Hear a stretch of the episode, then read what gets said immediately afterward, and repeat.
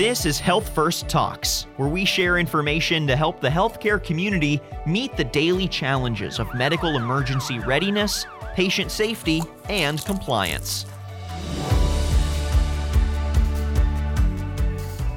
Hi, everyone. Welcome to the Health First Infection Prevention and Control Podcast. We're excited to be talking about a very timely topic today. Testing on COVID-19, which tests and why. A lot of tests out there. We're going to be going through some key areas in this podcast, the two diagnostic tests, so some of the test accuracy and pitfalls, and then also we'll conclude with COVID-19 precautions. So we'll be guided by our two leading experts from their respective fields, both in the medical and dental fields, Dr. Scott Cohen and Dr. Fiona Collins. So without further ado, I'll pass over the mic to Dr. Scott Cohen. Thank you, Grace. So we're going to talk tonight briefly about testing and a couple of things we really wanted to help frame tonight, and that is, what are the different types of tests out there? And also, what's their usefulness? Because, in general, I think people feel like if a test is positive, it means the patient has disease. And if the test is negative, it means the patient definitely does not have disease. And I think, especially when Fiona starts talking more about testing accuracy or sensitivity, specificity, we'll see that it's not 100%. And just because a test is negative does not mean the patient does not have disease. And just because it's positive doesn't mean they do. So we're going to start out talking about the diagnostic tests specifically. And we'll make a differentiation here between diagnostic tests and others. The diagnostic test we're talking about is to diagnose disease versus like the antibody tests, which are to diagnose disease in the past. So the two broad types of diagnostic tests we have, and realize there's probably going to be hundreds of different brands out there, but the two broad types we're going to talk about tonight are antigen testing, and then we're going to talk about PCR testing. And I think everyone's probably heard these, but may not 100% be aware of what the utility is, or more importantly, where some of these tests are not helpful and could be potentially misleading. And I think Grace and I will be Fiona and I will be getting into that a little bit later. So antigen testing is very simply, and the best example I can give is strep tests or even pregnancy tests. Strep tests, when you put fluid containing like saliva or other bodily fluid onto a card, there's a series of chemical reactions that test to see if a specific antigen is there, usually a protein. And that really just determines, is the antigen there? Is a piece of what you're looking for there? If it's there, the test considers itself positive. If it's not there, the test considers itself negative. There's upsides and downsides to that. The upsides are, of course, if the antigen is there and you actually have disease, it's great. Sometimes though, I'm a family doc and I treat strep. The antigen can stay in someone's throat for strep disease for weeks. So I could test them 3 weeks after they were positive and treated, and they could still be positive. So there's upsides and downsides. The same is true for COVID. It works very similarly, just different antigens, different proteins that we're testing for. So PCR testing is very different. PCR testing uses a piece of, DNA, RNA, and the system actually finds it, amplifies it, and measures it to determine positivity. There's two potential positives for that. One is it can actually determine usually much lower levels of a virus in someone's secretions than if you're using antigen testing. The other positive about it is it's a bit more specific, meaning you have to have what you're looking for on the PCR, which is DNA, RNA, in order for it to be positive. And what happens is typically with these PCR tests, the test actually amplifies what's in the sample such that you can actually read it.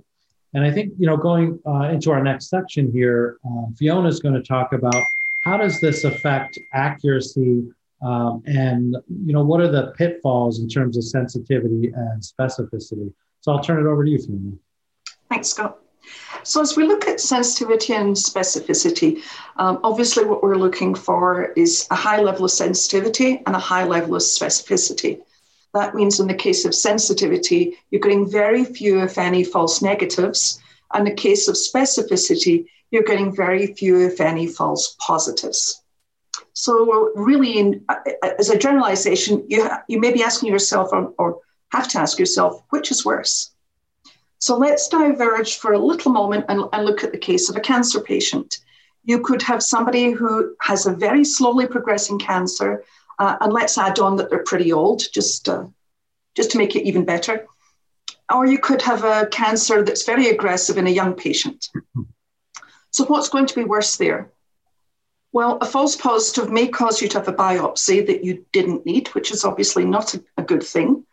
But if you're looking at the older person with a slowly progressing cancer, a false negative in that situation isn't going to be as detrimental as a false negative in an older patient with a slow-moving cancer. Basically, something else may well catch the older person before it ever becomes a problem. Whereas the younger person with an aggressive one, you obviously want it, if it's there, you want to know so that you can treat it as quickly as possible with a better chance of less severe morbidity and avoiding mortality or death. Now let's look at COVID-19, which is worse there. Well, if you have a false positive and it's COVID-19, really, if you think about it, the worst that can happen is you end up in isolation. You have a repeat test and you find out, actually, you didn't have it after all. Not pleasant, but it's only isolation.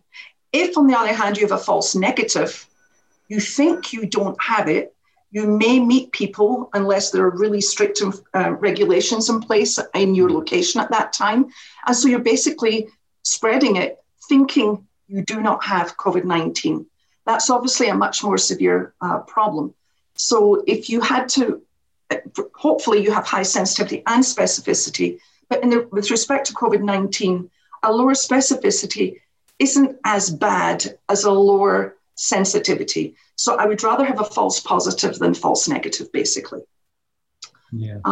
When we start to look at that in the context of the testing that Scott's been describing, the molecular PCR testing has very high sensitivity, typically very high specificity as well. As we start to look at the point of care ones, the antigen tests, those generally have high specificity. So that would mean a low level of false positives, but they can have false negatives that could be up to 15 to 20%, depending on the test that's being used. So that's one of the things to look for if you're considering using a point of care antigen test, is don't just take for granted that they're saying it's high accuracy. You really want to know about the specificity and sensitivity to make sense of which one's going to be the most useful in your given situation.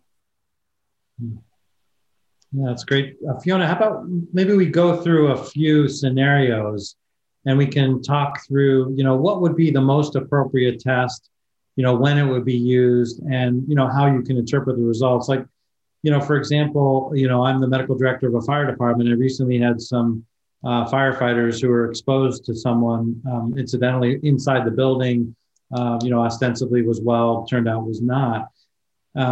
What do you think about post-exposure testing?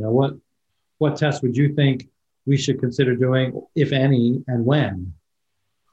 If it were me and I suspected that a patient were positive or was showing symptoms, I would choose to do a PCR test. It's got a higher sensitivity and specificity. I'll get a more reliable result. It does take some time in comparison to many of the antigen tests. But my sense of it would be ask the patient to quarantine themselves, isolate themselves, and wait. Now it's typically 2 to 3 days. Initially, it was about a week, and there was a backlog. So sit out those 2 to 3 days and get an accurate result. Mm-hmm. Okay. I think, and when we think about, so a patient who's well and was exposed to someone who ostensibly had COVID, I usually would recommend the PCR test, but I would tell them typically, because they were just exposed to someone yesterday, say, for example, I would recommend they don't be tested for several days. Generally, day 5 is probably the most useful. And I would recommend at that point on day 5, they get tested by PCR testing. because of its sensitivity at lower levels of presentation of the virus. And I think that's been borne out lately. But the other option, and this is one reason I wanted to bring this up here, the other option is just to not test people at all. If they were exposed, just to quarantine, for the now 10 days that the CDC is recommending, and just move on, because we can't test everyone exposed, especially with the number of positives that we have. But I guess then moving on, one of my interests is mass screening. So my daughter's in college. What are your thoughts on that in terms of which test and why? I think the general recommendation is if you're doing mass screenings, if you're screening on a regular basis, you could do the antigen test and repeat it as over time, repeat it several times, and use it as really more of a monitoring system than anything else. Now, if you're testing the sewers, the wastewater in the sewers, that's a different matter. Since your daughter's at college, maybe you would like to address that one. Sure. In my mind, mass screening is best done by the cheapest and fastest method out there. And that, in my mind, is antigen testing. And also, the fastest method in 15 to 20 minutes done in a CLIA waived way, meaning you don't need lab techs to do it. Matter of fact, we just found out that there's a home version of one of the tests that's coming out over the next couple of days. But that is the antigen testing. It's very cheap. It's incredibly quick. It's easy technically, so it's a CLIA waived test. It has, as Fiona said, it's high specificity. Yes, it's low sensitivity, meaning it does have a high false negative rate up to 15, even 20%. But the reality is in big populations like college students, they do it on a weekly or biweekly basis. So you're, in some sense, overcoming some of that low sensitivity by just repeatedly doing it. And the goal is to just pick up as many people as possible who are positive, but not necessarily everyone. It's mass screening, so you can't have the perfect test, but it's a good test for that. Right. So I think the last one, you hinted on it already, Fiona, and that is if you have someone who's clearly symptomatic or they're undergoing some sort of procedure that will require significant aerosolization, like say, for example, undergoing a bronchoscopy or something like that, and you are doing pre-procedural testing, I think we both agreed that would most likely be a PCR test, right? Yeah, where possible, that I would agree with that. The other interesting thing is you were talking about people that may be too soon. They may show up negative and then show up positive later. And then you mentioned the home test, and the one that just came out, as we just discovered, is supervised, and it's a nasal swab. Now, I'm glad to hear it was a nasal swab and not a nasopharyngeal, because I can't imagine how anybody other than an expert could do that properly. And of course, improperly taking sample is another reason for negative tests. So it is supervised, which is good news. The other thing they're looking at, of course, is salivary testing, which removes anything particularly skillful at all. All you need to be able to do is spit into the tube. So that would be a good idea. Absolutely. And as you mentioned, the effluent testing, which is kind of a neat way of doing testing where there are some organizations that are testing wastewater effluent from dormitory style housing. And if it's negative, you can safely assume that almost everyone is negative in there. If it's positive, that's when you test everybody in that building to figure out who's contributing to the positive. Neat way of doing it, similar to batch testing that we see in some areas of medicine as well that we've been looking at. But yeah, that's kind of neat. So I guess, Fiona, you wanted to talk about now, how do we actually prevent some cases? So I'll turn it to you for that. Right. So obviously, in the general public scenario, if you are suspected or have been diagnosed with COVID-19, then you're obviously going to be hopefully self-isolating, but certainly quarantining within your household. So that takes care of that. Obviously, the clinical situation is very different. So what do you do there? Well, obviously, there's triaging, there's screening, and all of the other good stuff that is now part of COVID-19 guidance. I think going back to the testing, one of the interesting things is if you do a PCR test, it's going to take 2 to 3 days to get the result. Mm-hmm. So in a dental setting where it could be part of a treatment plan, you could do a PCR test, you get the result 2 to 3 days later, and the patient's been exposed now. And at that point, the patient may have acquired SARS-CoV-2 and COVID-19. They're probably asymptomatic still. It's unlikely they've got any symptoms. So what do you do? Do you do a point of care test? So I think in some settings, there is some value to doing a point of care test, provided you're aware that it could be a false negative and it's you are screening, you are testing, but you cannot guarantee that that person does not have COVID-19. So you should still be taking precautions. Obviously, if it comes back positive, that's a different situation. And unless it's an emergency situation, you are going to not treat them that day. Absolutely. I wondered if, from your perspective and in your setting, if there's anything you would like to add to that that would be perhaps a different consideration. No, I think, we use in the medical setting, we use really the same practical precautions. We use a universal precautions, both for, prevention of Hep B, HIV, and other diseases, universal COVID precautions to turn any exposure into a low-risk exposure. That means goggles and masks. And then any known COVID-positive patient clearly should be, full level 4, such that, you are, protecting yourself as well as possible. I think people are doing that for the most part. I've been quite encouraged by that. And I'm glad that if you look at the literature on medical folks, that our conversion rates are lower than the general population in general, which I think is kind of neat and a call to really thank our coworkers for doing a great job. So. Yeah, and I believe that applies to both medicine and dentistry. There's surveys that have been done and studies in dentistry now, and they're also showing that people have adhered to it and they do have low rates. It's not higher.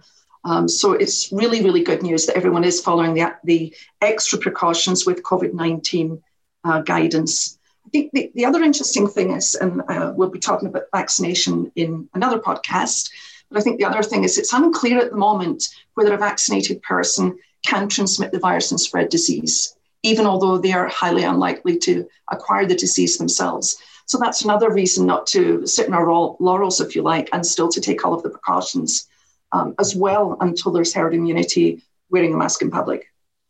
So. Absolutely. All right. Well, that was an excellent discussion. I hope we gave you all some, practical, useful information on some of the positives, no pun intended, and pitfalls of some of the tests that are out there. Clearly, there'll be more to come. And realize, as this was recorded, in mid-December, the likelihood of change over the next even day or two is high. So, please look for our vaccine podcast, which is coming up very shortly, actually. Likely will be out at the same time as this one. And we really thank you for joining us tonight.